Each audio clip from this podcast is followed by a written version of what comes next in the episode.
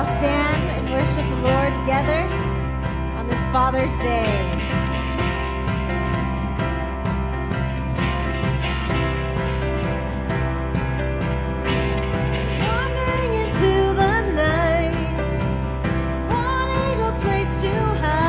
This weary soul, this bag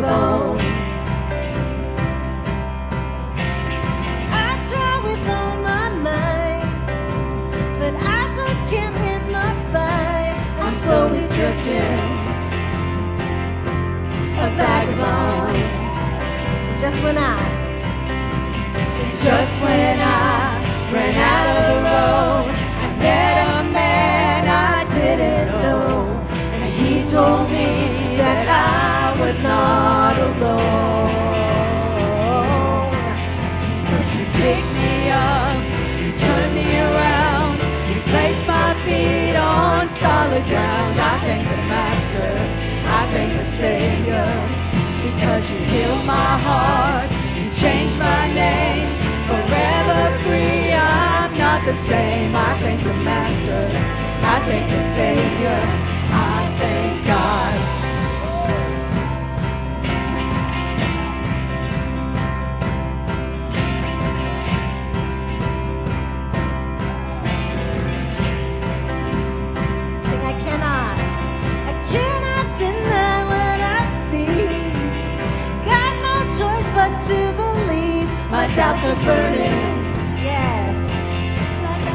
ashes oh, in the wind. So so long to my old friends, burden and bitterness. You can just keep it moving. Now you ain't welcome here, amen from now, from now till I walk streets of gold. I'll sing of how you saved my soul. This is wayward son has found his way back home. You picked me up, you turned me around, you placed my feet on solid ground. I thank the Master, I thank the Savior, because you healed my heart, you changed my name, forever free. I'm not the same. I thank the Master, I thank the Savior, I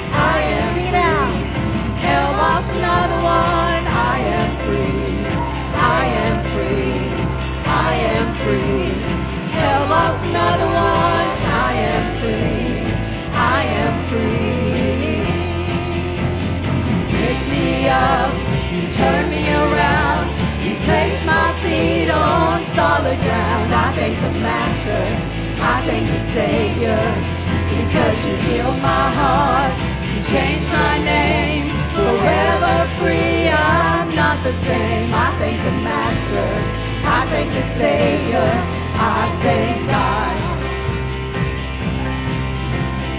Get up, get up, Get up out of that grave. Get up, get up, get up. Get up out of that grave. Get up, get up, get up. Get up out of that grave. Get up, get up, get up. Get up out of that grave. Get up, get up, get up. Get up out of that grave. Get up, get up, get up. Get up out of that grave. Get up, get up, get up. Get up out of that grave. Get up, get up, get up. Get up out of that grave. Get up, get up, get up. Get up out of that grave. Get up, get up, get up. Get up out of that grave get up out of that grave.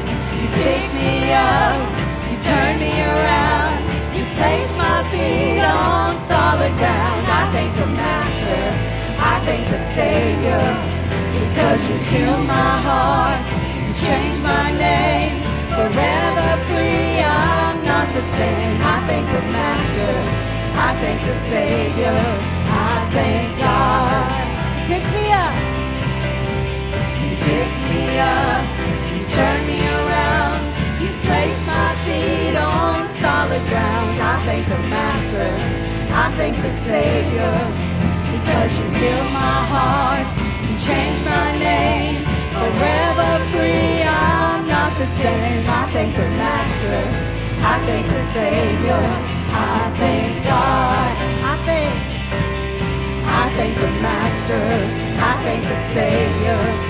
you you. I thank God, I thank. The Master, I thank the Savior, I thank God.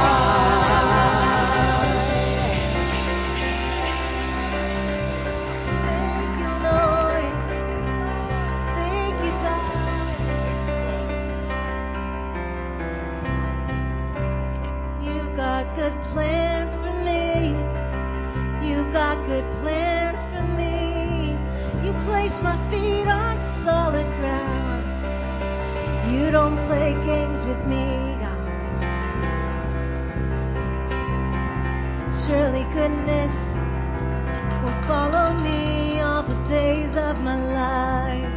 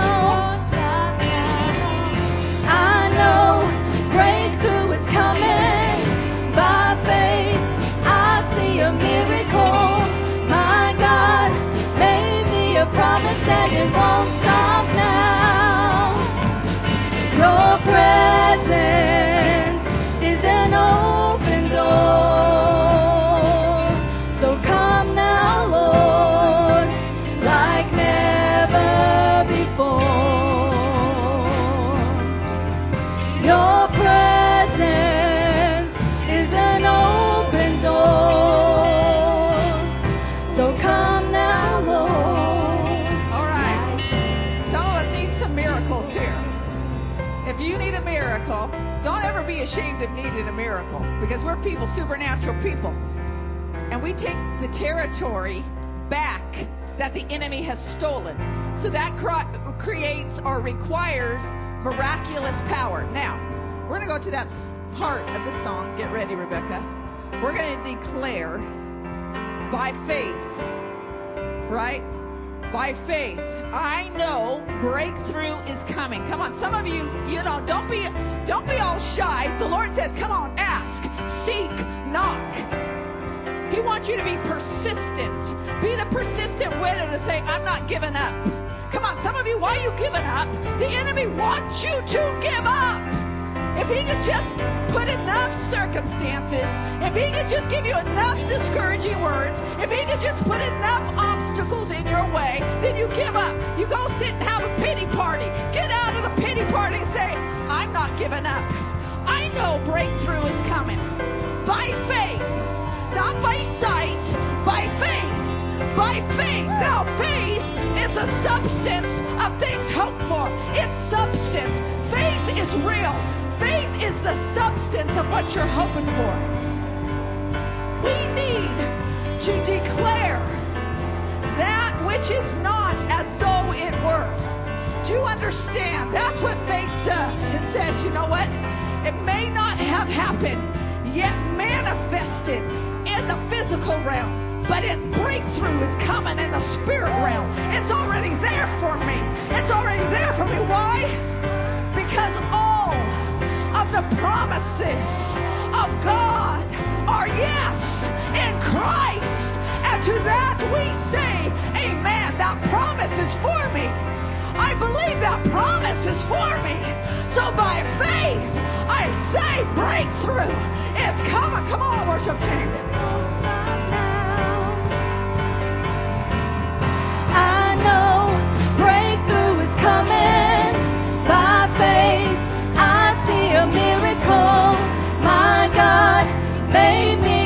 Promise and it won't stop now. I know breakthrough is coming. By faith, I see a miracle. My God made me a promise and it won't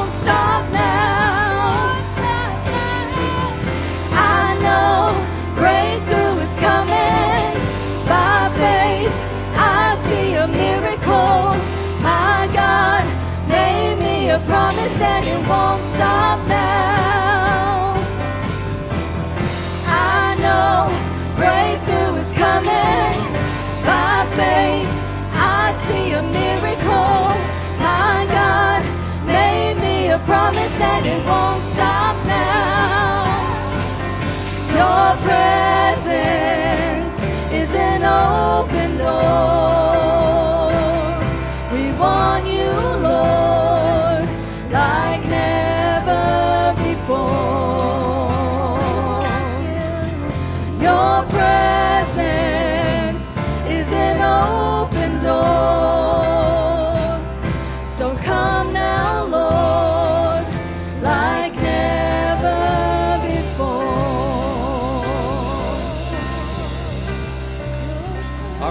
so what is it that you need a breakthrough for?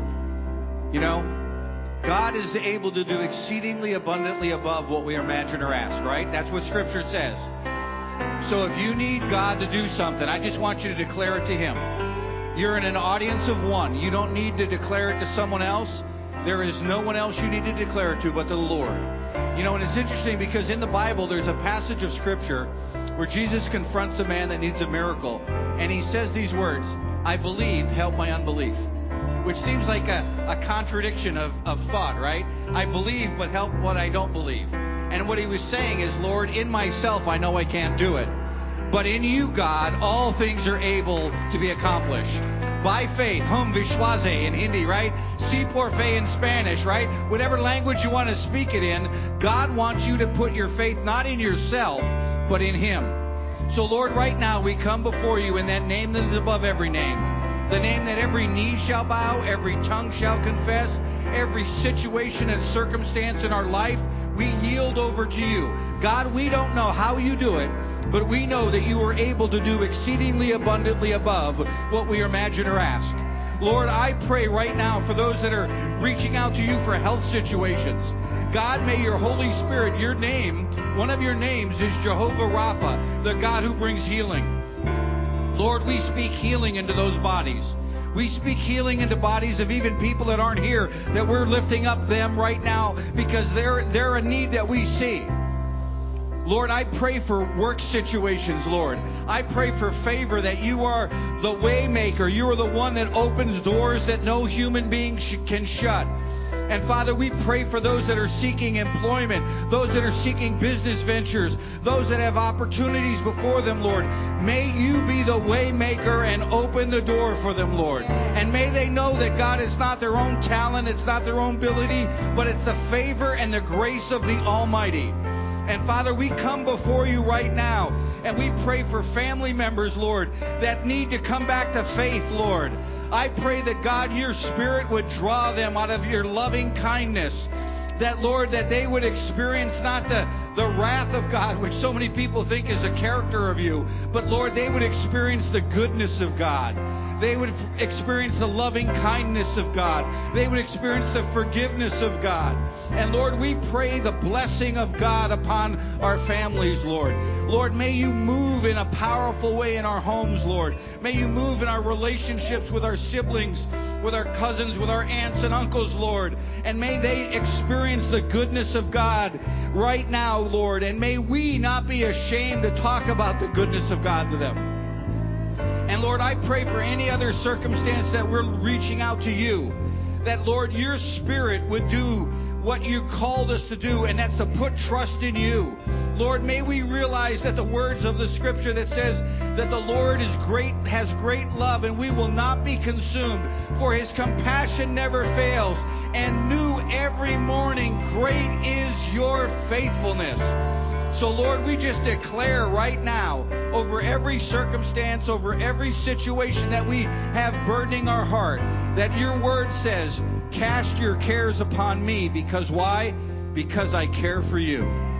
So, Lord, we just declare that this morning. Now, let's sing that song one more time as a declaration of what we believe God is able to do this morning.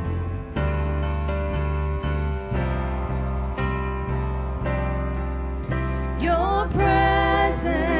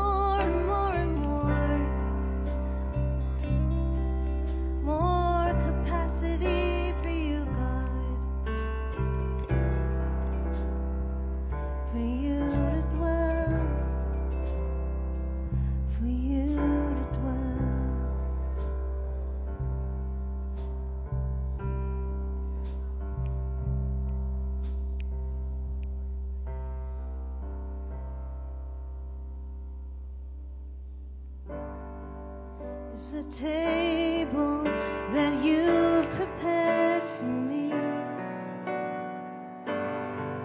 in the presence of my enemies.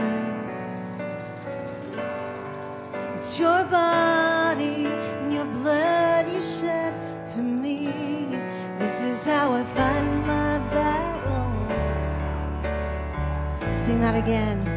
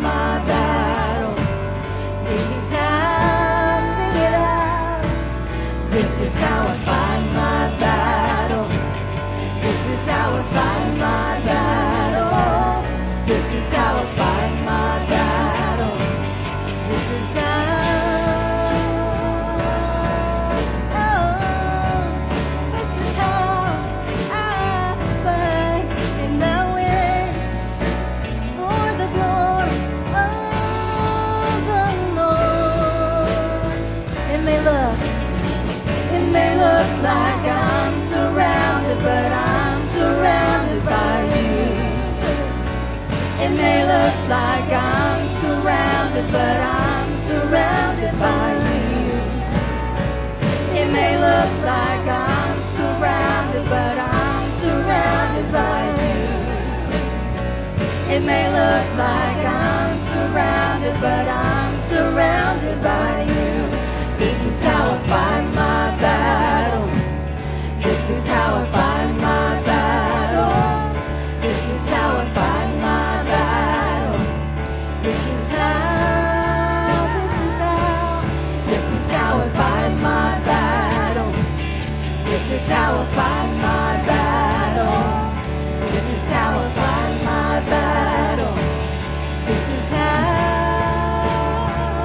It may look, it may look like I'm surrounded, but I'm by you. It may look like I'm surrounded, but I'm surrounded by you. It may look like I'm surrounded, but I'm surrounded by you. It may look like I'm surrounded, but I'm surrounded by you. This is how I fight my battles. This is how I fight my battles. This is how I fight my battles. This is how. This is how I fight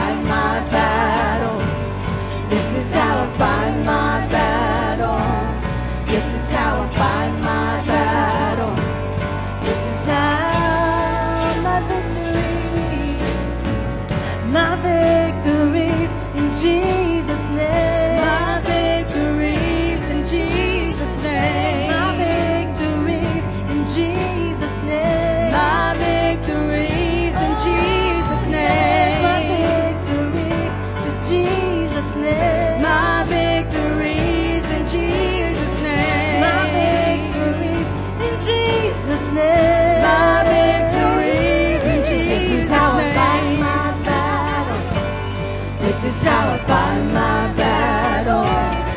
This is how I fight my battles. This is how you will God. This is how I fight my battles. This is how I fight my battles. This is how I fight my battles. The Holy Spirit is saying, you know what? I want you to be convinced. See now, He wants you to be convinced. You know, this song is based upon Psalms 23, a psalm of David.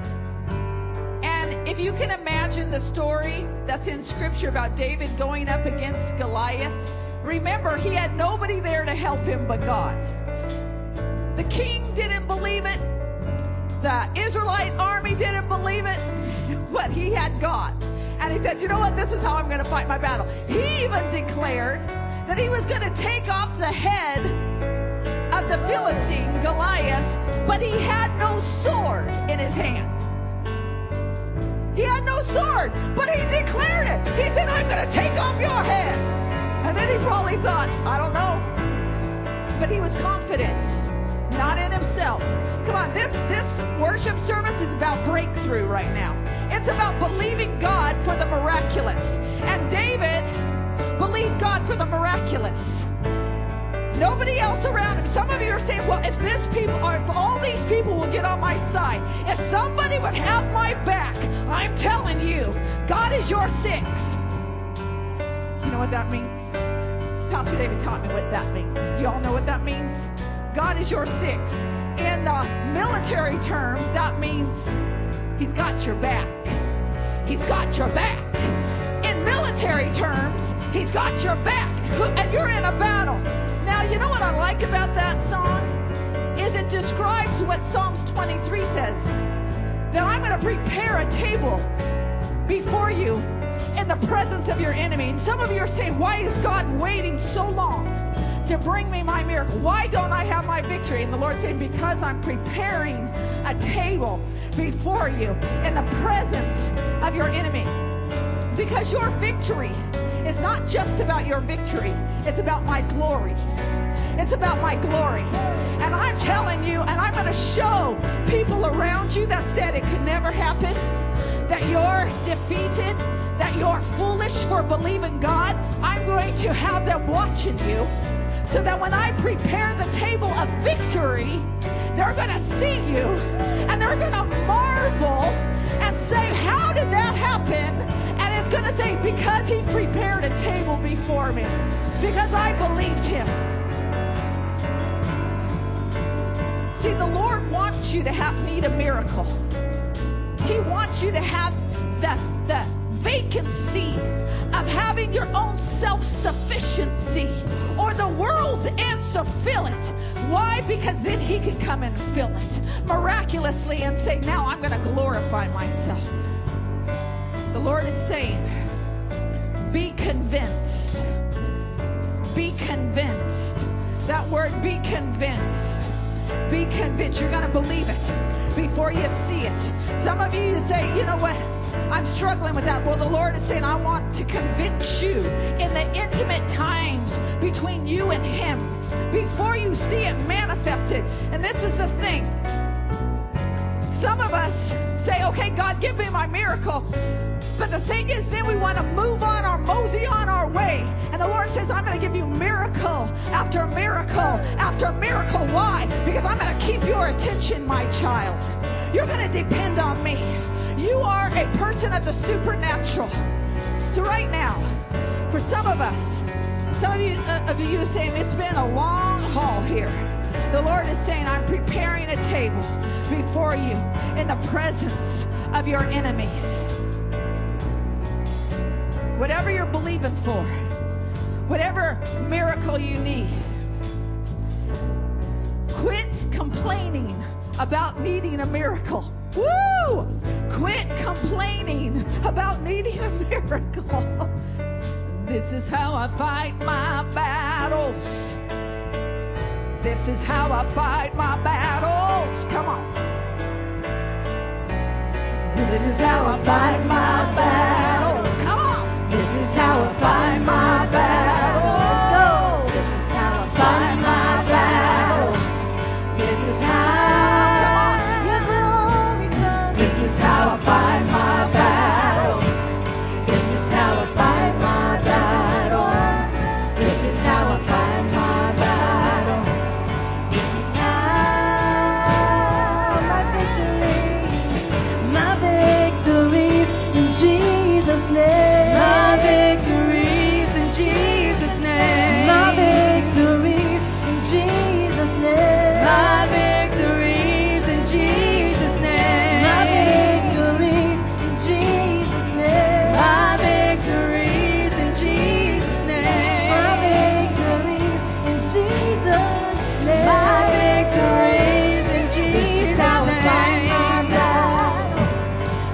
sour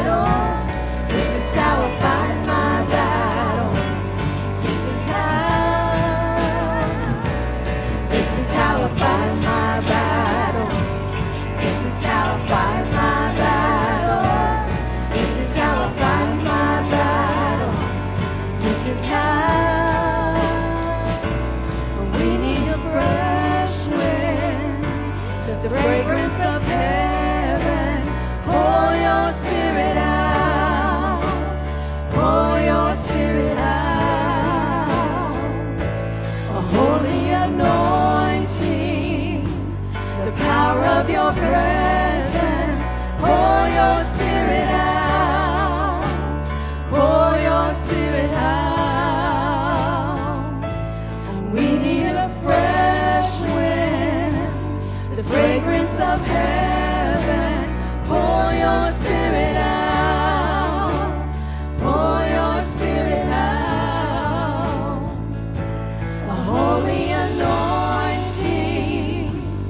Power of your presence. Pour your spirit out. Pour your spirit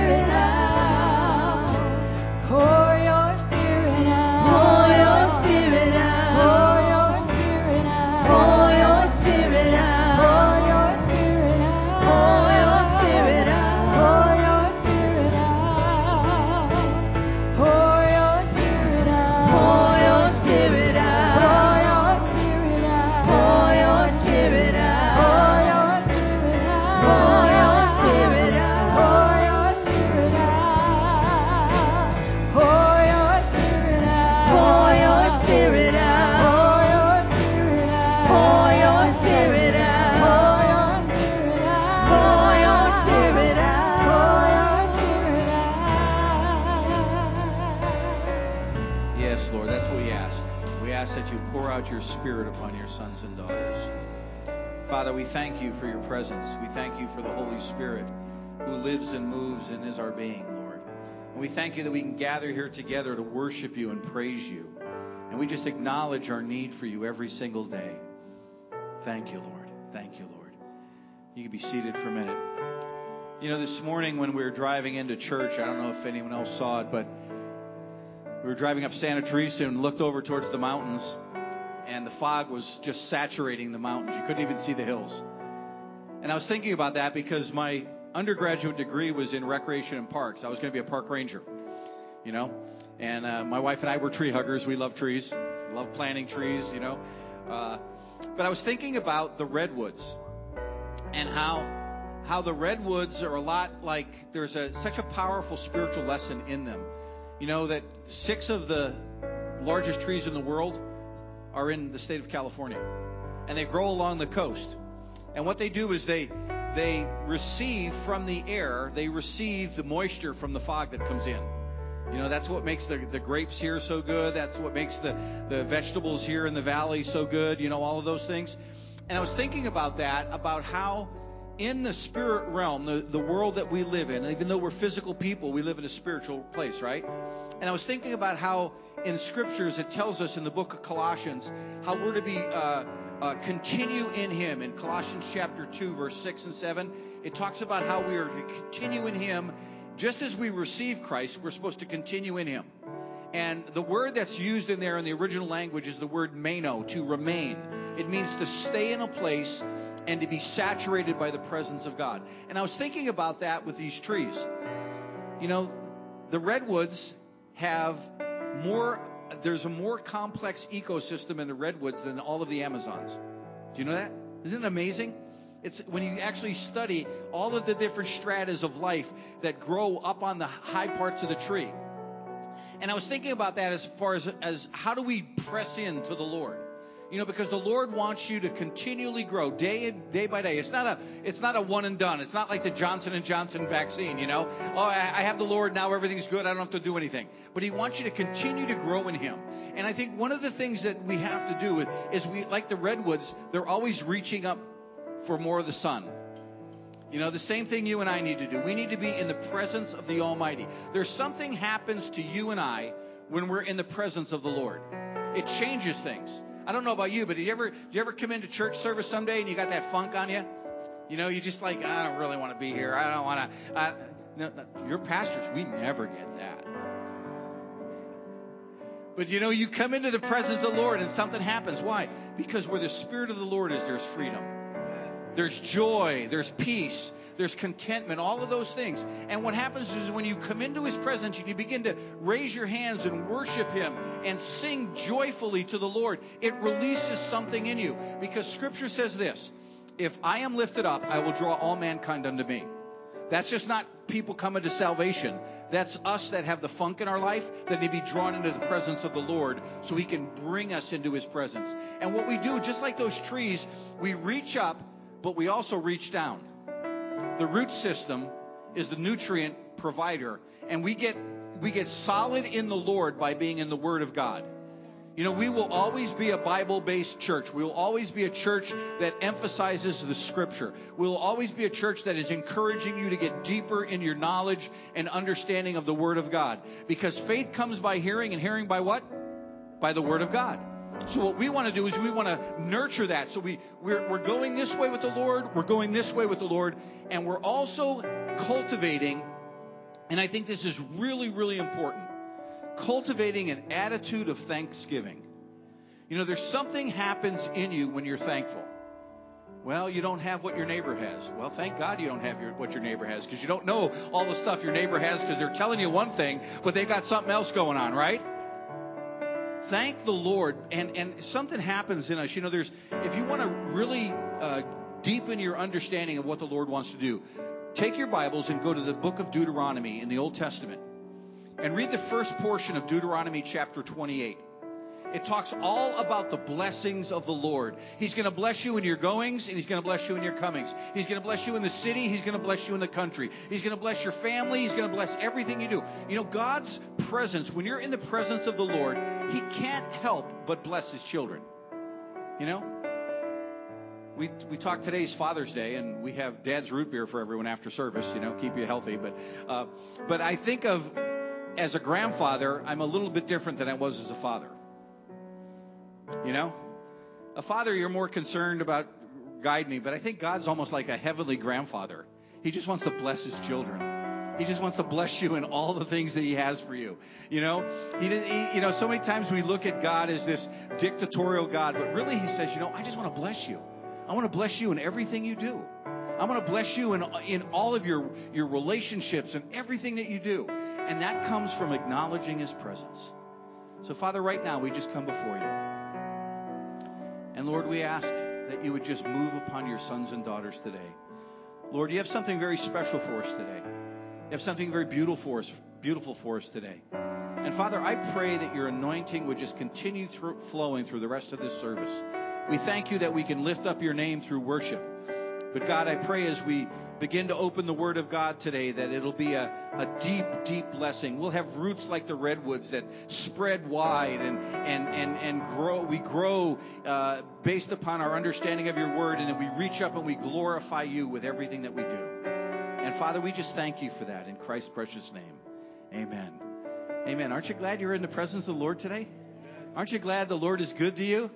You know, God is so good.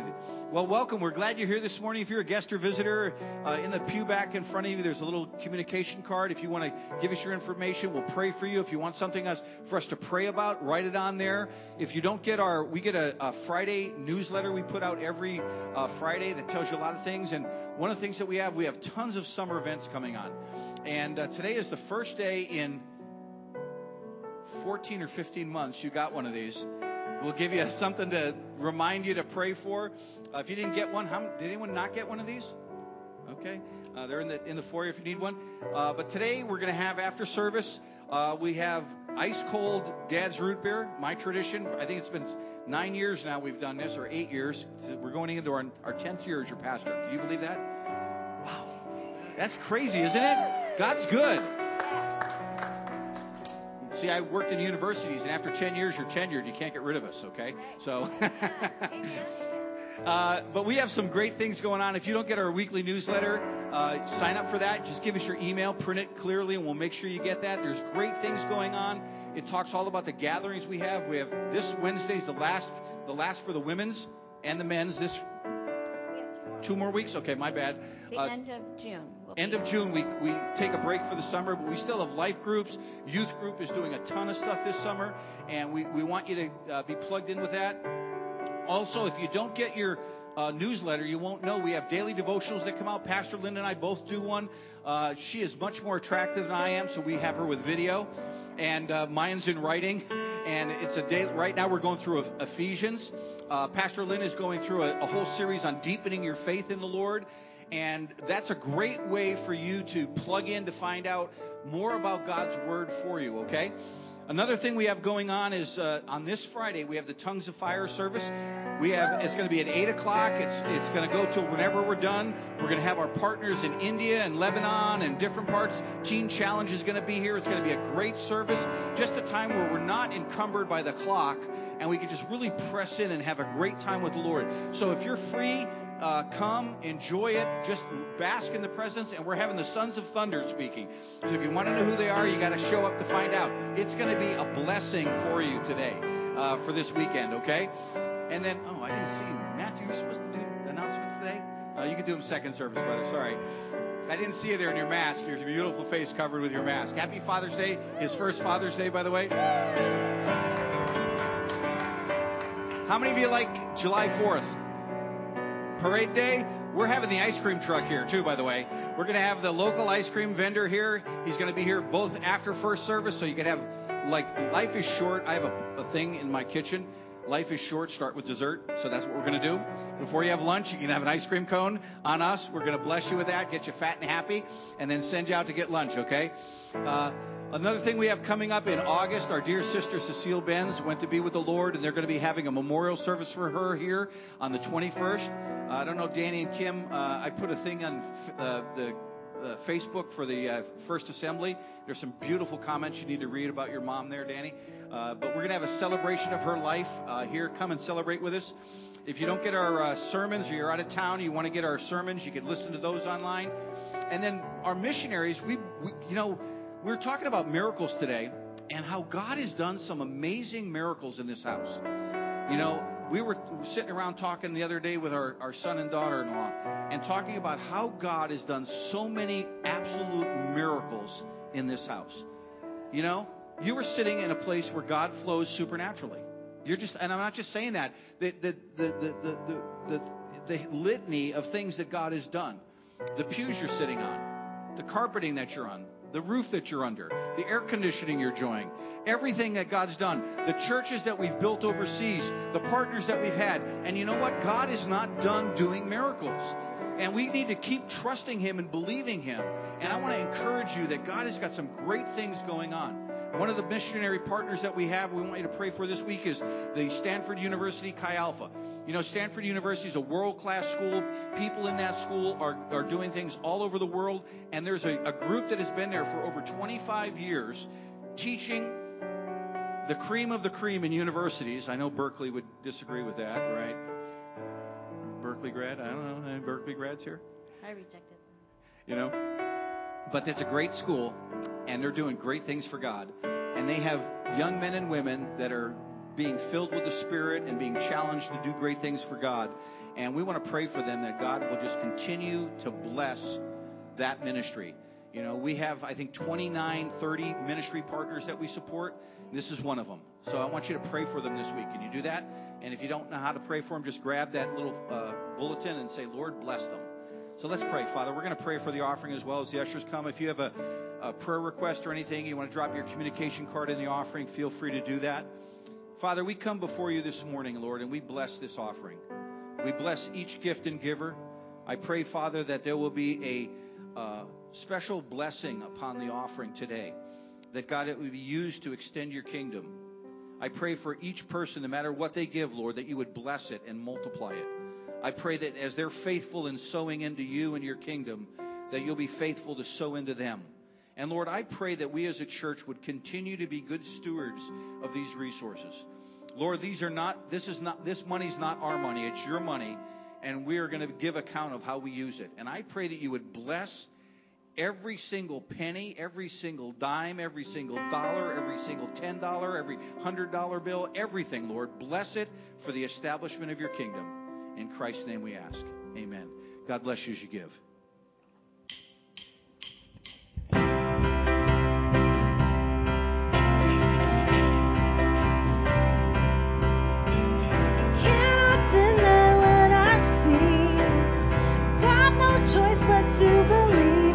Doubts are burning like ashes in the wind. So, so often my old friends burning in bitterness. You can just keep it moving. Now you ain't welcome here. From now till now, walk streets of gold. I'll sing of how you saved my soul. This wayward son has found his way back home. And you pick me up, you turn me around, you place my feet on solid ground. I thank the Master, I thank the Savior, I thank God.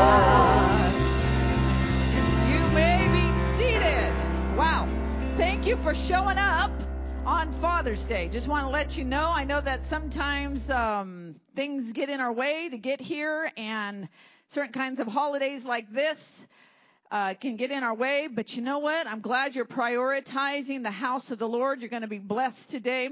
Today, I just feel like the Lord said, You're my translator. You know, Friday, this coming Friday, you got to be there. If you can be here on 8, 8 p.m. this Friday, you're going to be so blessed. You're going to be so fired up. You're going to leave this place walking on water. That's how you're going to leave this place. And the thing is this, you know, uh, Rama, she uh, translates for us in, for our Hindi crowd, which is online, and they're live with us online. And uh, I was just thinking about her, how she watches, you know, me when I'm preaching, how that she listens very carefully, and she does her best to translate it accurately. And I said, the Lord was speaking to me and says, today just be my translator. Okay, so that's what I'm doing. I, you know, and I actually in preparing this message today, I got so blessed. I said, if nobody shows up, I'm going to preach it to myself. That's how it was. you know what? That's the way it is. Okay, today I'm going to talk to you about the unshakable kingdom. Say, why are you up there, Pastor Lynn? It's, it's uh, Father's Day. I know I'm giving my husband a rest, and you're going to, if you come on Friday, you're going to have three men of God preaching, and Pastor David's going to be hosting. So you can um, postpone the the men's message for you. It's not just for men, but men preaching um, this Friday. However, today I want to talk to you about the unshakable kingdom. We have received an unshakable kingdom. You know, we've been over the last, I don't know, 15, 16 months, whatever, and it's like the globe has been shook, right? So many things. Not just the pandemic, but so many things just shaking people. Shaking people. You know, I was listening to the news. I try to listen to it randomly, not consistently, just because it can be so negative or discouraging or, you know, whatever. And uh, so there was this UFO sightings, UFO sightings by, um, I believe it was the Air Force. So without, you know, UFO sightings. So they're interviewing people. I just cracked up when I listened to this. So they're interviewing people about what do you think about these UFO sightings. As one guy says, you know what? Those UFO sightings have shook my world, have caused me to question my religion, has caused me to question this and that. I thought to myself, you know what? We've received a kingdom that can't be shaken. Does a UFO sighting going to cause to shake your belief in everything else? I mean, does the fact that Pluto is no longer a planet? I don't know if Pluto knows it way out there, but we think so now. The fact that science says one of the big phrases this year, follow the science. But the only problem with that, science keeps changing. That's what I love about it. It's the science says one thing and then three months later, then six months later, and then a year later, the science keeps changing because they're just trying to figure it out. See? Because they're shook by the unknown. They're shook because they are looking at the physical realm. They're shook because their dependence is upon the physical realm, the things that they know. But see, we have received an unshakable kingdom. I'm going to talk to you about that today. You know, a few weeks ago, uh, the leaders, the life group leaders in the leadership of the main ministries, we gathered together in preparing for launching into our new season, the COVID light season. I'd like to say that, COVID light. Not that that's not funny, but COVID light meaning going into, you know, you know, a more normalized situation. So we got together and I had something to speak to them about, you know, the importance of gathering, the importance of small groups, the importance of accountability, all those things. But the Lord, within the first worship song, the Lord said, we're switching this up. You're going to do it differently. You're going to get everybody in the middle, men, women separately, two groups, put each one in the middle, and they're going to declare what their new name is going into that new season. So we did that, and actually it lasted the whole time, hours, hours. It was a lot of fun. Those of you that were there, it was great, right? We got renewed. You know, Holy Spirit spoke. It was really awesome time. I was the last one. I didn't even think, you know, when you're a leader, a lot of times you don't think about you being in the middle. You're kind of caring for everyone else. And so at the end, I believe it was Inez said, Hey, Pastor Lynn, what about you? You haven't gotten in the middle. Well, I hadn't even thought about my new name, what the Holy Spirit was speaking to me. I was thinking about what the Holy Spirit was speaking to everybody else. And so all of a sudden I said, okay, well, I'm stepping in. What shall I say? And I said, mover and shaker. Mover and shaker. That's the only thing that came to me. Mover and shaker. And, you know, they prayed over me. They talked about, you know, prophesied over me, you know, this was going to be an epicenter for change, epicenter for impact you know, some prophetic words about being a person who shakes the house so that the fruit comes forth, different things. Really a powerful time. I will not forget that word. But it caused me to think about us receiving an unshakable kingdom and yet as humans, we get shook. We do get shook things happen and it shakes us. Maybe it's some unexpected event. Maybe it's a financial problem. Maybe it's a, the unknown, the fear of the unknown, the fear of the future. What's going to happen? Maybe God's asking you to go into new territory. Maybe you're forced to go into something new and it shakes you. It causes you to feel shaken.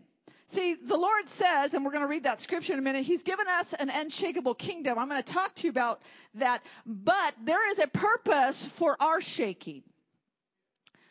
And some of those purposes is, you know, have you ever had to wake somebody up? I wake up my husband almost every morning. I don't shake him hard, but I always say, honey, time to get up. Just shake him gentle because he's going to make my coffee. Can't do my fill to the brim without coffee. I'm not in the, I have no Holy Spirit fullness without my coffee. I'll talk in the flesh. So I shake him gently. You know, a lot of times the Lord allows us to be shook to be awakened. We can kind of go get asleep at the wheel of our life.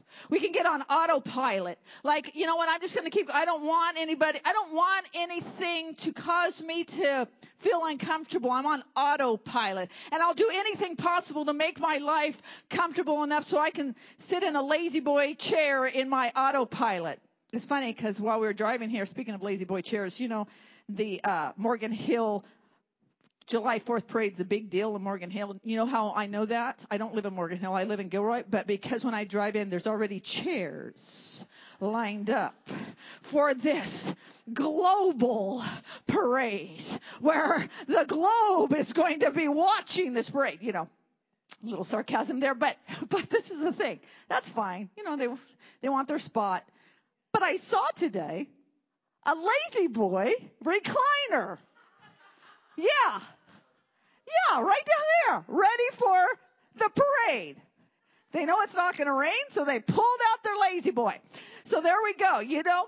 But the fact is this, we have to be shook sometimes to be awakened. And this year, I hope that you've been awakened to some things. We've also, as humans, we get shook because, did you know shaking actually can pr- produce growth and strength and productivity. Pastor David was talking about the trees and the and you know plants and trees and and a house plant. I don't know if any of you have a green thumb. I actually do not have a green thumb, but did you know that a house plant if you actually give it a gentle shake now and then, it stimulates growth in that plant and it causes the stems to grow thicker and stronger because it mimics the wind. That shaking to create growth and strength. Shaking fruit trees. Fruit trees actually produce more fruit when they're shook. It's interesting how even God has in his world, created world, that concept. You know, shaking actually sometimes is for the purpose of getting rid of the old thing. Getting rid of the old thing that, that's weighing you down, doesn't belong there anymore. You know, in an eagle, you know the concept of, uh, when they molt, molting? Some of you know more about this than me but molting, when they're getting rid of their old feathers. It's a sense of, and, and how do you know a bird is molting? A lot of times they're itching themselves.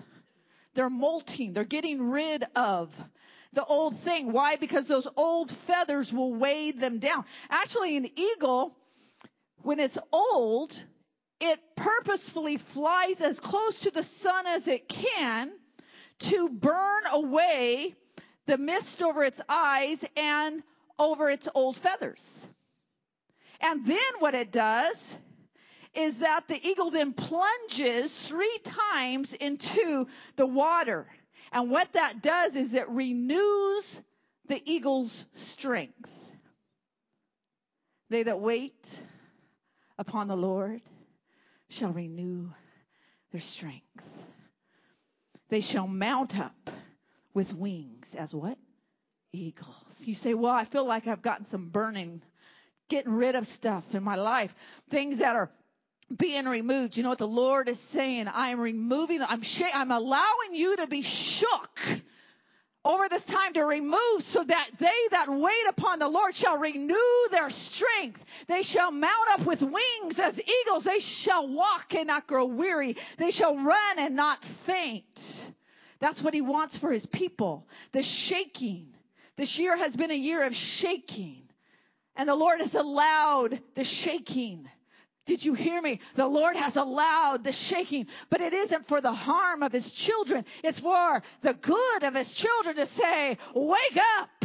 I'm strengthening my church. I'm getting rid of the stuff that doesn't belong there so that you can mount up with wings like eagles so that you can walk and not grow weary. So you shall can run and not grow faint. Last time I preached, I talked about us being hurdlers. We hurdle. We run over obstacles. See, the thing is this, that shaking causes us to throw away every weight that gets in our way so that we can run the race. That shaking. And then the Lord says so, I have given to you a kingdom, however, that cannot be shaken. So we change as the Lord is shaking us, getting rid of stuff, awakening us, strengthening us, but I've given to you a kingdom that is not, cannot be shaken. Hebrews 12, 26. Let's read that. And his voice shook the earth then. But now he has promised saying, Yet once more I will shake not only the earth, but also the heaven. This expression, yet once more, denotes the removing of those things which can be shaken. Removing of those things which can be shaken.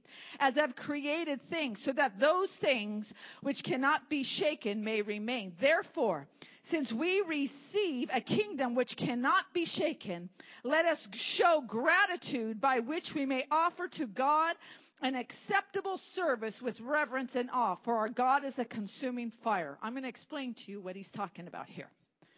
See, Paul's referring to Mount Sinai. He's first referring to when Moses comes down from the mountain giving the law, giving the law through Moses. And when he did that, it was a momentous event for the people. It was earth shaking for that vicinity. It was an awesome time. God was establishing his people. He was giving him, them the law to establish and preserve the people. What was the purpose of God preserving the people of Israel? Is for the Messiah to come through his people to be the savior of the world. So he's referring to this. But then he says, you know what? There is a greater earth shattering event that has happened. Because when Jesus came with the gospel, it didn't just shake the vicinity. It shook heaven and earth. It shook the universe. Because Jesus came to bring a new order to things. Jesus came to complete things. Jesus came to reestablish things. Jesus came and changed the order of things. Okay, let me, let me break this down. See, when Jesus came, He came to cause us, give us the right and privilege to become children of God. See, every person, that, and I'm going to talk to some of you may feel really uncomfortable with this because you might have listened a lot to what the world has said, but every person, as we know, is made in the image of God, correct? Yes, scripture says that. Every person is made in the image of God. Every person is created by God. But not every person is a child of God. Oh, Pastor Lynn, are you sure? Well, let me read Colossians 1:16, and this is establishing that God created everyone. And actually, even in some of the things that are happening currently about who's the boss of me, my body, is rejecting creation, rejecting the Creator, right? Colossians 1:16 For in him all things were created things in heaven and on earth visible and invisible whether thrones or powers or rulers or authorities all things have been created through him and for him. Okay. All things were created humans were made in the image of God. However, you cannot enter the kingdom of God unless you are born again. Correct? Correct. We know that because that's what John 3 7 says. But John also speaks, John 1, 12 and 13. Listen. Yet to all who did receive him, to those who believed in his name, he gave the right to become children of God. He, be, he gave the right to become children of God. Children born not of natural descent, nor of human decision or husband's will, but born of God. We have to be born again to be a child of God. Because this is the thing, a child of God has a certain type of relationship with Father God. That's the thing. A child of God has a recognition of their father. A child of God has an inheritance. There is no inheritance outside of being a child of God. See, you are people everyone's created by God but what happened when sin came into the world, it broke that. See, scripture describes the, the estrangement between humans and God in a lot of different ways. Talks about being spiritually dead. That's one way they, they talk about it. Being lost, being a foreigner, being an alien to God. And when Jesus came, he was reestablishing an order. He was reestablishing, he was redeeming, he was reordering something. He was saying, I'm going to let people step back into the position that was God's intention of being a son and daughter of God. And Jesus, in his work on the cross, opened himself, shed his blood, and died and was resurrected so that he can redeem and we can us and re, we can receive by believing in his name being a child of God.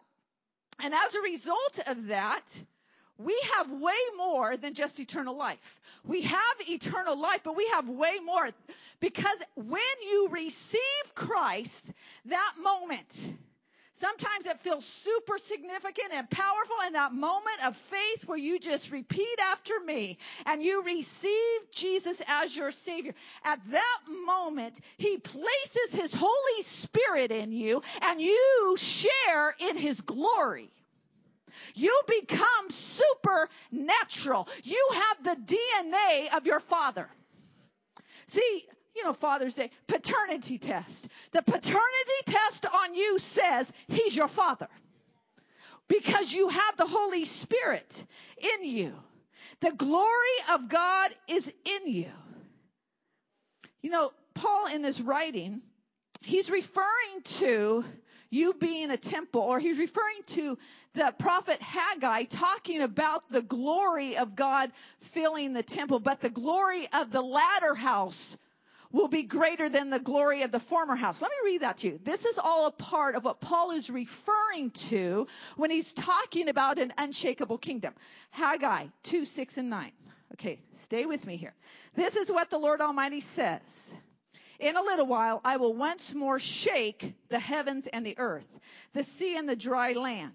I will shake all nations, and what is desired by all nations will come. Who is that? Jesus and I will fill this house with glory, says the Lord Almighty. The silver is mine and the gold is mine, declares the Lord Almighty. The glory of this present house will be greater than the glory of the former house, says the Lord Almighty. And in this place I will grant peace, declares the Lord Almighty. He's prophesying something here. He is saying that the Messiah is going to come and he's going to bring his glory. And it's going to be greater than what the glory that filled the physical temple. And that glory that Jesus brings is going to dwell in you. It's going to dwell in you. That's what it's about. The glory of God dwells in his children. Let's look at scripture. 6 John 17, 22. I have given them the glory that you gave me, that they may be one as we are one. Colossians 1:27. For God wanted them to know that the riches and glory of Christ are for you Gentiles too. And this is the secret. This is the secret. Christ lives in you. That's the secret. That's what the enemy didn't know. That's what shook the universe when Jesus died on the cross that now Christ lives in you. Come on, we're going to get somewhere today. Okay. And this gives you the assurance of sharing his glory. 2 Corinthians 3:18 and we who with unveiled faces all reflect the Lord's glory are being transformed into his likeness with ever increasing glory which comes from the Lord who's the Spirit. In other words, as Paul writes, you are the temple of the Holy Spirit. You are the latter. You are the latter temple. The greater glory is in now in you. Because Jesus came and he reestablished the order that was intended for the Garden of Eden, but was lost, given away because of sin and now Jesus comes back to reestablish that order. And Jesus came and he shook the order in order to reestablish the original order. Jesus doesn't, he's a mover and a shaker. Woo! Thank you, Jesus. He's a mover and a shaker. So those who are in relationship to Jesus, his children, would carry the glory. Now, we would carry his glory. Let me just say this.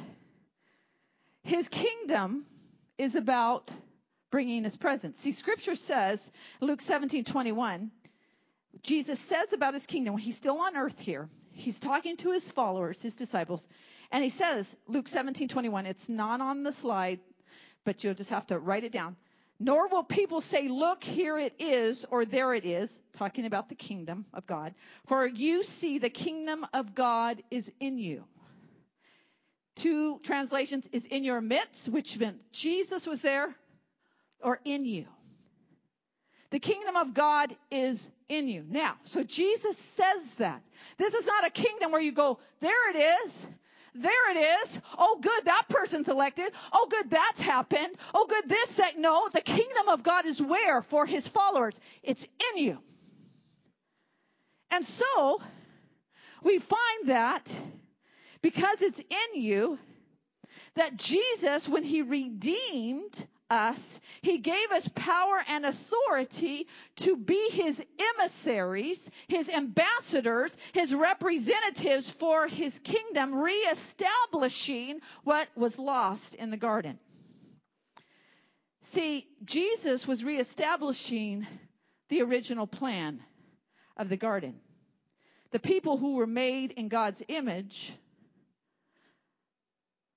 God's image, humans were made in God's image, and they were only under the rule of God. In the garden, humans were only under the rule of God, and they were to exercise what God had commissioned them to do. Let me just talk about that for a minute. So Jesus brings this original back, the original plan, the restored, the redeemed place. Genesis 1 27 and 28. I'm going to break this down a little bit. So God created mankind in his own image. In the image of God, he created them. Male and female, he created them. God blessed them and said to them, Be fruitful and increase in number, fill the earth and subdue it. Rule. This is what God says about humanity. Now, I want you to think a little bit because a lot of times we miss this. Who was Moses writing to when he wrote Genesis? He was writing to Israel. Israel had come out of Egypt. Israel was in the desert and he was teaching Israel who they were. Because Israel, the people thought that they were slaves. Because they had been slaves all their lives. Actually, for generations they had been slaves. And now, Moses is teaching them about God. And when Moses writes through the Holy Spirit that they were made in the image of God, do you know what he was saying? He was saying that they are kings and queens because in their mentality, humans, only humans made in the image of God were kings and queens.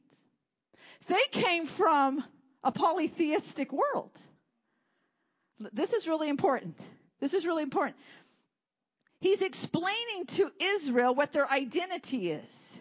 He was telling them they were meant to be kings and queens. In other words, they were meant to have royalty. They were royalty in the cosmic world. Like, uh oh. They were royalty in the cosmic world to function in power and authority representing God's power and authority. Not doing it themselves, not doing their own thing, but representing. The cultural understanding at that time was they had a slave mentality. And a slave mentality is that people rule over me. People take advantage of me. The circumstances around me rule over me. But Moses is saying, you are made in the image of God for you to function in power and authority. That's why the, the scripture says you, you will rule. You will have dominion. Okay.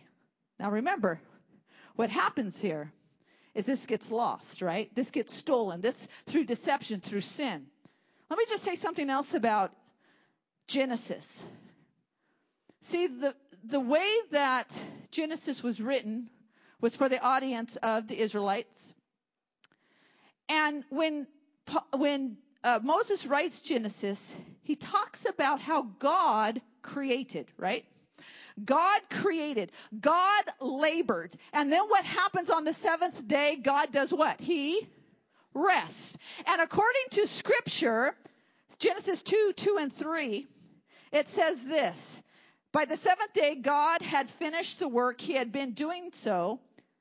So on the seventh day, he rested from all his work. Then God blessed the seventh day and made it holy because on it he rested from all work of creating that he had done. Now, the concept of rest was understood as a place of the tabernacle or the temple.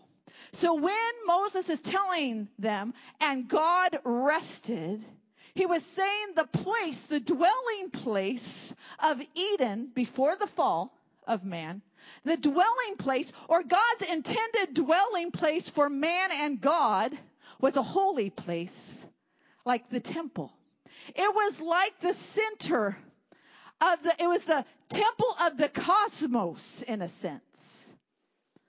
That's what he's saying. He's saying you dwelt in that temple of the cosmos. Humanity dwelt in that place with God because when he talks about resting, now here's another thing. The viewpoint, and actually this is very, uh, this is very common in the, the old text uh, regarding the creation story, how the world came to being outside of Christianity or the Jewish religion. And it talks, generally, other religions talk about creation, but they talk about a pantheon or many gods and humans were created to be enslaved to gods. Like if you research, you'll find this is true. Humans were created to be enslaved so humans would work for God, the gods, be enslaved to them.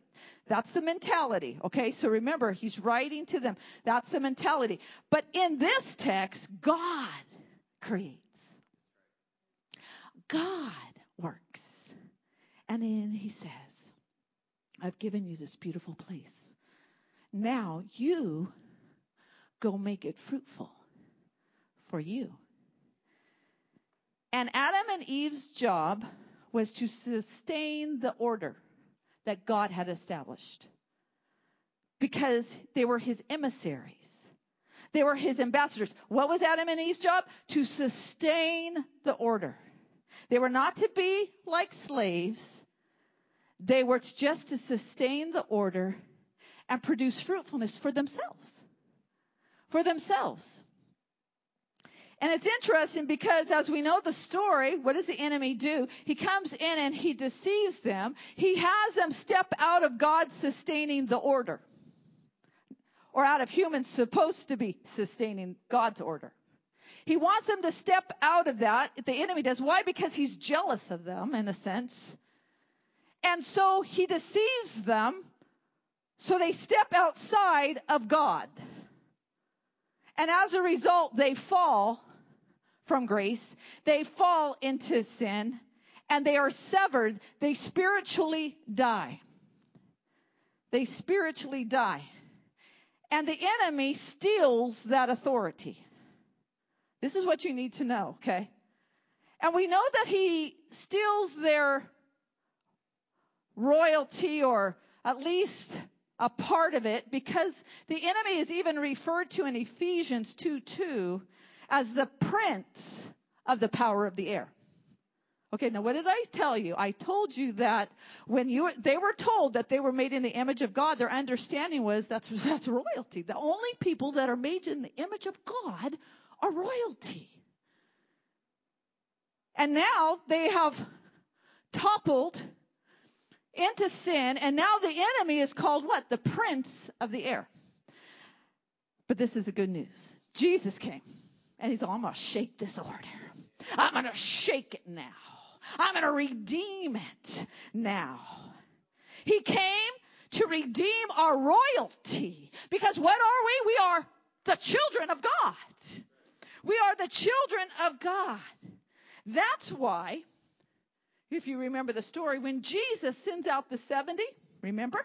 Sends out the 70, he says, I've given you power and authority. Go out, heal the sick, what is, what happens when they come back? Luke 10, 18. They come back saying, it happened. We had that power and authority that you gave us. We functioned in that. We had domination over those things. And Jesus said, I saw Satan falling from heaven. Why? Because he was redeeming our royalty, our authority. He was reordering things. Come on, let's step into it. Some of you here don't know who you are in Christ. And that's why this word is so important. Jesus redeemed our royalty. And it took a shaking of the universe. That's why when Jesus died on the cross, The veil was torn. Matthew 27, 51 says this. At that moment, the curtain of the temple was torn in two from top to bottom.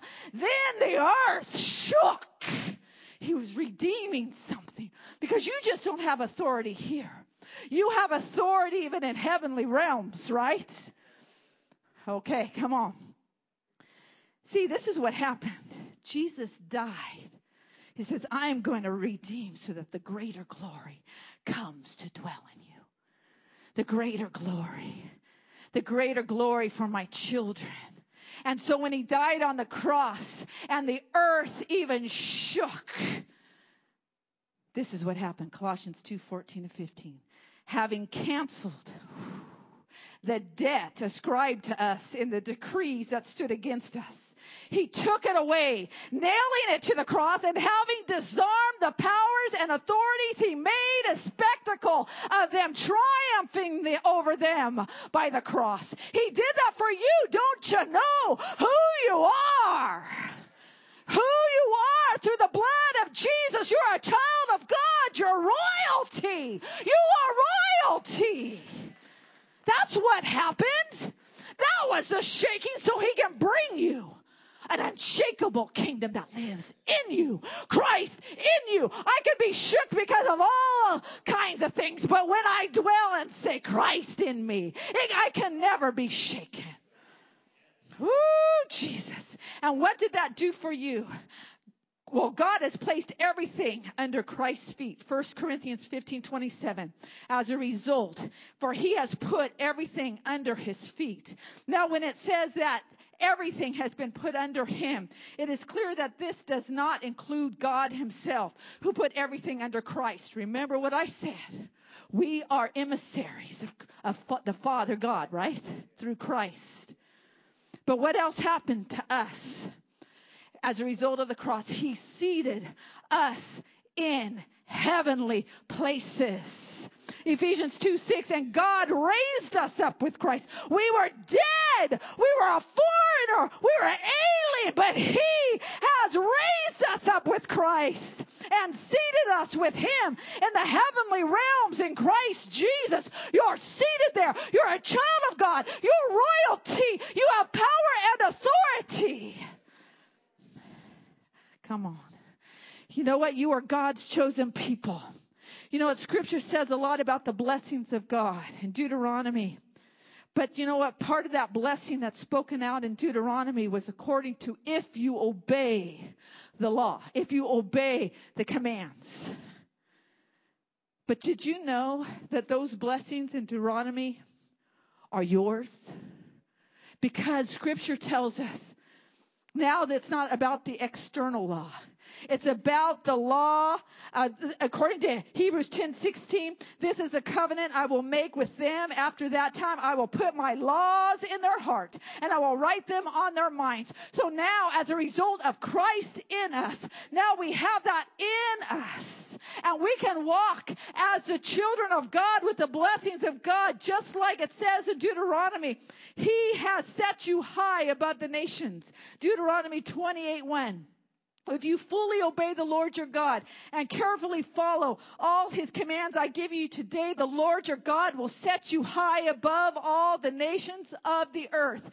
Your enemies will be defeated and scattered in seven directions. Deuteronomy 28, 7. The Lord will grant that the enemies who rise up against you will be defeated before you. They will come at you from one direction but flee from you in seven. You are no longer the tail but the head. Deuteronomy 28, 13. The Lord will make you the head, not the tail. If you pay attention to the commands of the Lord your God that I give you this day and carefully follow them, you will always be at the top, never at the bottom. These are your promises. These are your promises as the children of God.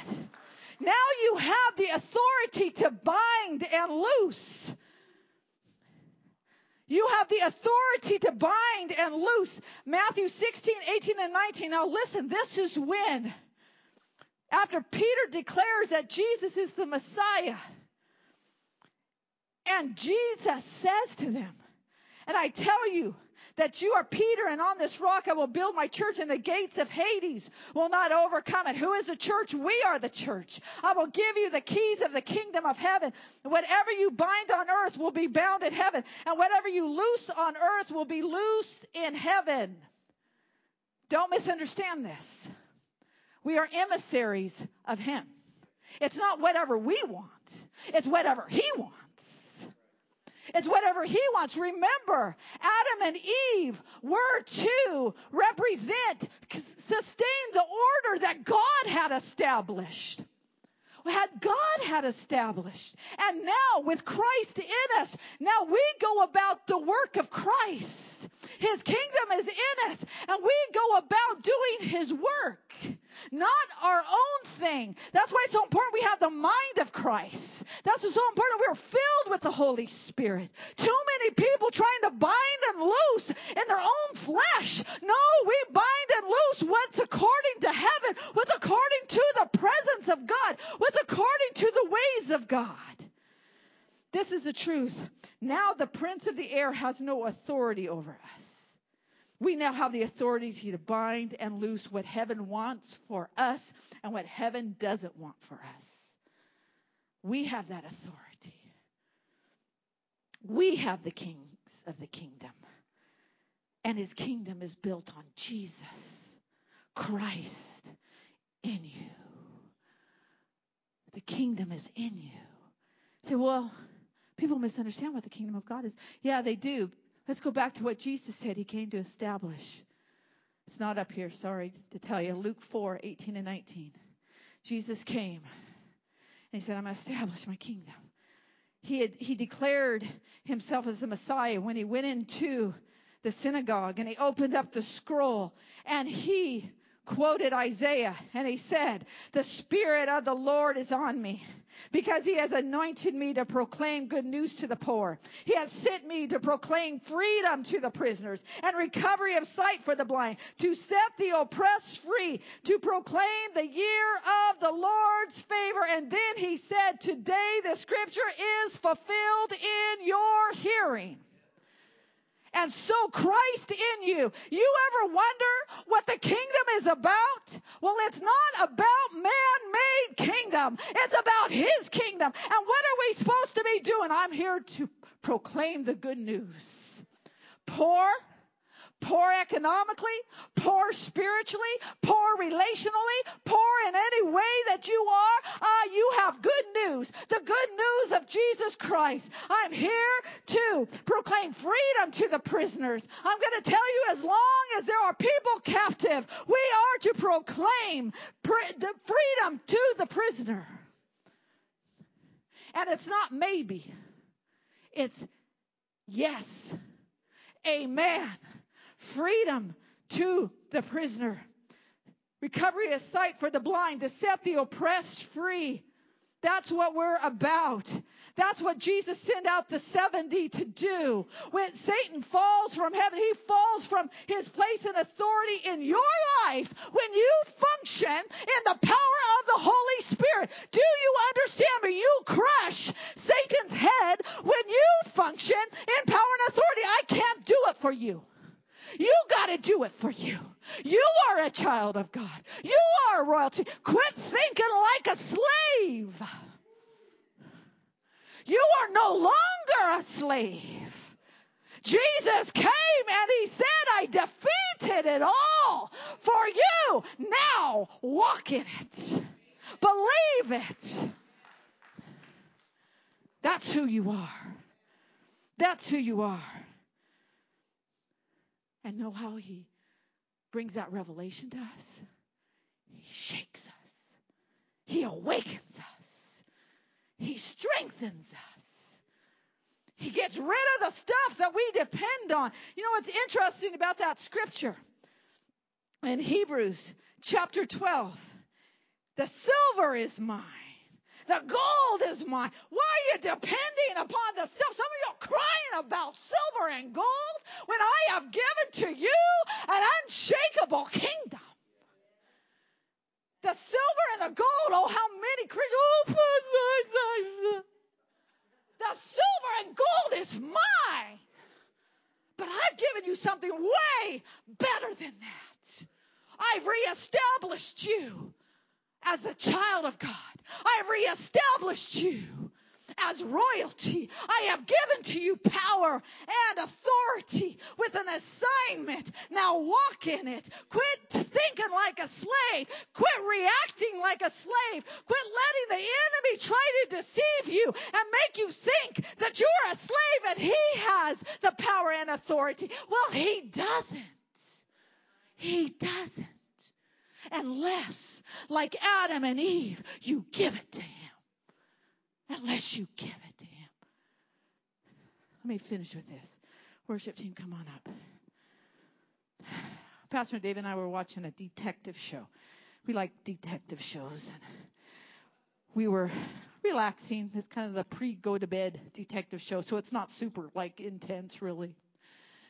But the last night, just last night, the detective show was about this man who would captivate women and create such a deception in their minds that they were his captives that he would not have to prevent them or put them in any sort of restraint physically. So they could, if they wanted to, leave the apartment.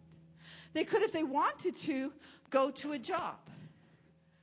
Because the captivity he had them under was in their mind. It was the deception that everything that he told them would happen. All the fears, he cultivated fears in them so that they believed what he said, so they remained captive to him. So when the detectives brought him in, he said, Listen, I didn't hold them captive. They could leave any time they want. I didn't lock the door. They're not chained up. They could leave any time they want. See, and so they couldn't arrest him. And I thought, oh, that's what the enemy does, doesn't he? If he can convince you you're captive to something, that he has more power and authority than you do, then we don't walk out and function in our authority when you're royalty. When Jesus said, I did this for you. I think we minimize what Jesus did on the cross. And I think we minimize who we are on this earth. And you know who helps us do that? The enemy. Oh, if I can just get you to think small about you. And listen, if you think small about you, then you're going to think really small about other people or what you can do to help them set prisoners free. You'll think really small because you lack confidence because you don't know who you are. Moses writes to Israel, You're not slaves. You may have been told you're slaves. You may have been cultivated like you were slaves by the enemy, but you're not a slave. You're royalty. And Jesus came and said, to as many who would receive me. You can be my children and you get all of the inheritance. That's it. We didn't have to do anything. We just had to go, okay, I'm in it. But some of us lack the revelation of what that actually means. And so in our daily life, we function as slaves.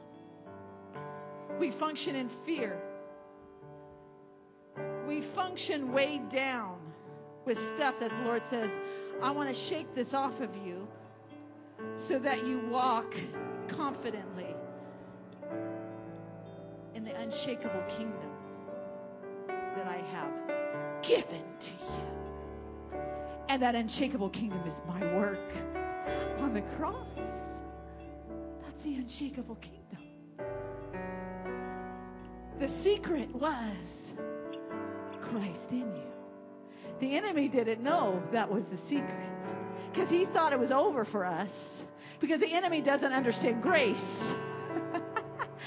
Jesus says, grace brought to you being a child of God, kingdom of God in you. And what you do is you bring his presence to this earth. Set the captives free. Set the captives free. Recovery of sight for the blind. They're blind, spiritually blind. Stumbling over things. Year of Jubilee. You're free. Your debt has been paid, as Colossians says, and He canceled your debt. And He said, Come on now. Come on now. Come on now.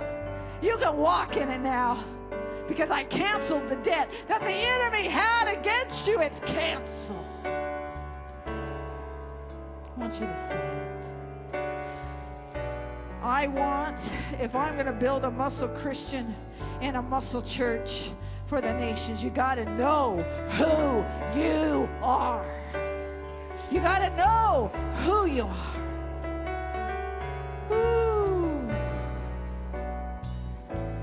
So, well, I'm afraid, Pastor Lynn, if people start thinking they're royalty, they're going to all be proud and high and mighty. Well, if they listened, we're in submission, aren't we? What did Adam and Eve do? They stepped outside of that and they lost it. We're representatives of Him. Jesus, Christ in you. The DNA of the Abba Father is in you because of Christ. And you are royalty. You know, it's the enemy that wants you to walk around in fear and intimidation. He wants you to walk around like that. And they returned to Jesus, saying, Demons submitted to us in your name. In your name. And Jesus said, And I saw Satan falling down, the prince of the air falling down because you function in your power and authority. Why are we depending upon the kingdoms of this world? Why are we depending upon silver and gold when He's given you something even greater than that?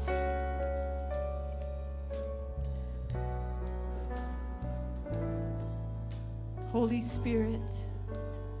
I just pray this word. When God was giving me this word this week, I was just like crying.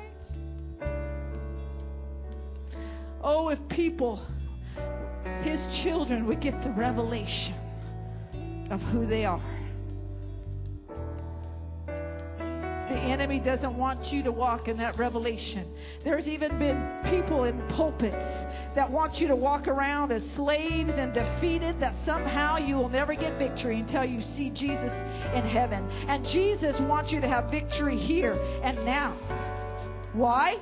Because I'm going to put a table before you in the presence of your enemies. See? And I'm going to show you what I can do. Let us just receive this word right now. Let this word take root in you.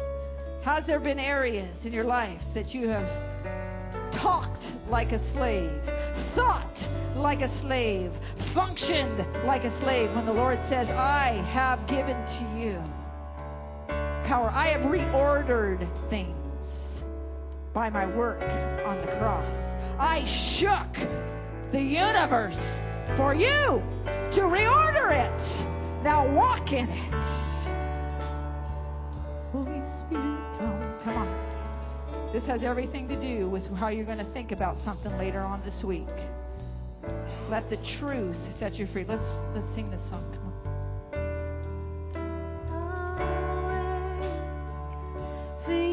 You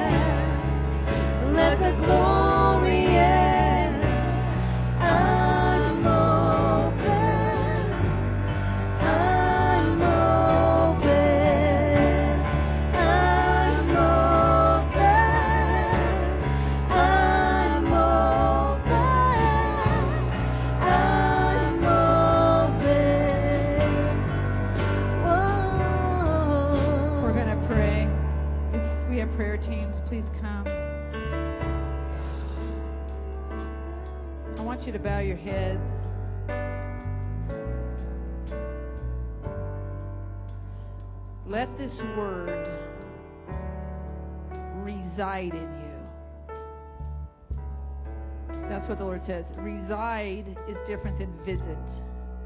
Visit means it's going to go. It's going to stay a little bit and it's going to go. Reside, make its place in you, a dwelling place in you. You say, Pastor Lynn, well, of course you can do this or whatever, you know. But what about my life?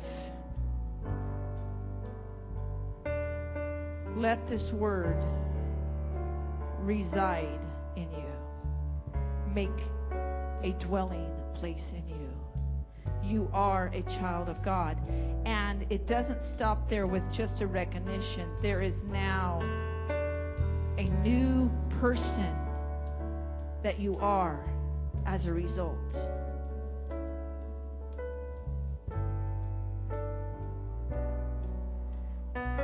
Don't live under what God has for you. You are no longer the tail, you are the head, right? You are no longer below, you are above. And that revelation needs to be in you so that when you experience life, circumstances, and you say, well, the circumstance tells me I am below and not above. The situation tells me that I am the tail, not the head. But you know what you do? And say, well, that's the physical. But you know what you do? You get in the spirit and you say, you know what, Lord? Teach me. Teach me how to be the head, not the tail. Teach me, Lord. Teach me. You know what? This house is a miraculous house. It's so miraculous. You know, Pastor David mentioned we've been going on our 10th year. And there are so many miracles that the Lord has done. And there's been times when I said, Lord, in the physical, it looks like I'm going down. And the Lord said, Get on your face before me and see with my eyes, hear with my ears. And that's what it means to be a child of God. You have His DNA in you. And it's not just for a church service, it's for wherever He places your foot, wherever He has given you the realm of influence. It's for your daily life. He wants you to walk in it. He wants you to walk in it.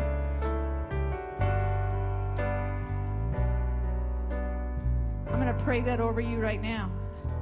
Some of you, I just really feel like the enemy tries to really compete for your ear, compete for your thoughts. And the Lord is saying, we need to sever that. We need to sever that old way of thinking. We need to close the porthole of listening to what the enemy says about who you are and even what you're capable of doing. We sever that. Jesus paid for it. He canceled all the debt. Holy Spirit, right now we're just going to pray. Holy Spirit, come on, open. Some of you, open up those doors.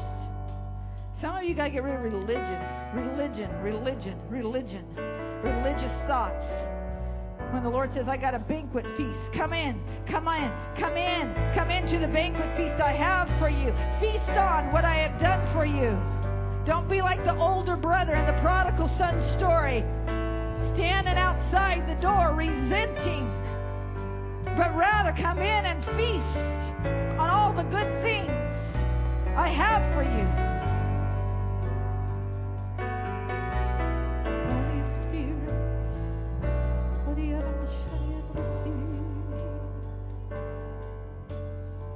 be transformed by the renewing of your minds. Be transformed by the renewing of your minds. You're, you're going to walk in His glory. In His glory. In His glory. You're a child of God. You have the DNA of your Father. It's been reordered, it's been reestablished. You've been redeemed.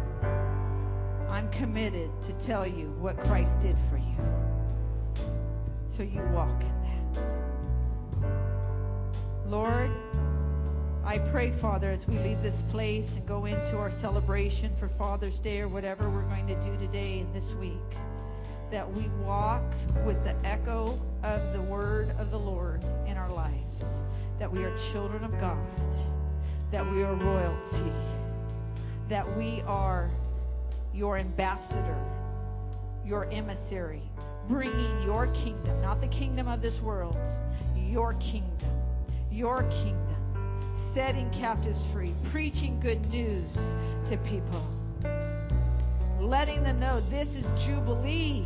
Their debt is canceled. That if they just receive Him, they have the inheritance, the rights and privileges of being a children of God. Father, we thank you for this word. May we walk it out. May we not listen, Lord, to the world, the naysayers, the enemy. But Lord, may we allow the Word of God to be rooted in us, Father, of who we are in your name. Amen. God bless you. Have a great day. If you need prayer, we have prayer team waiting for you. Have a great day.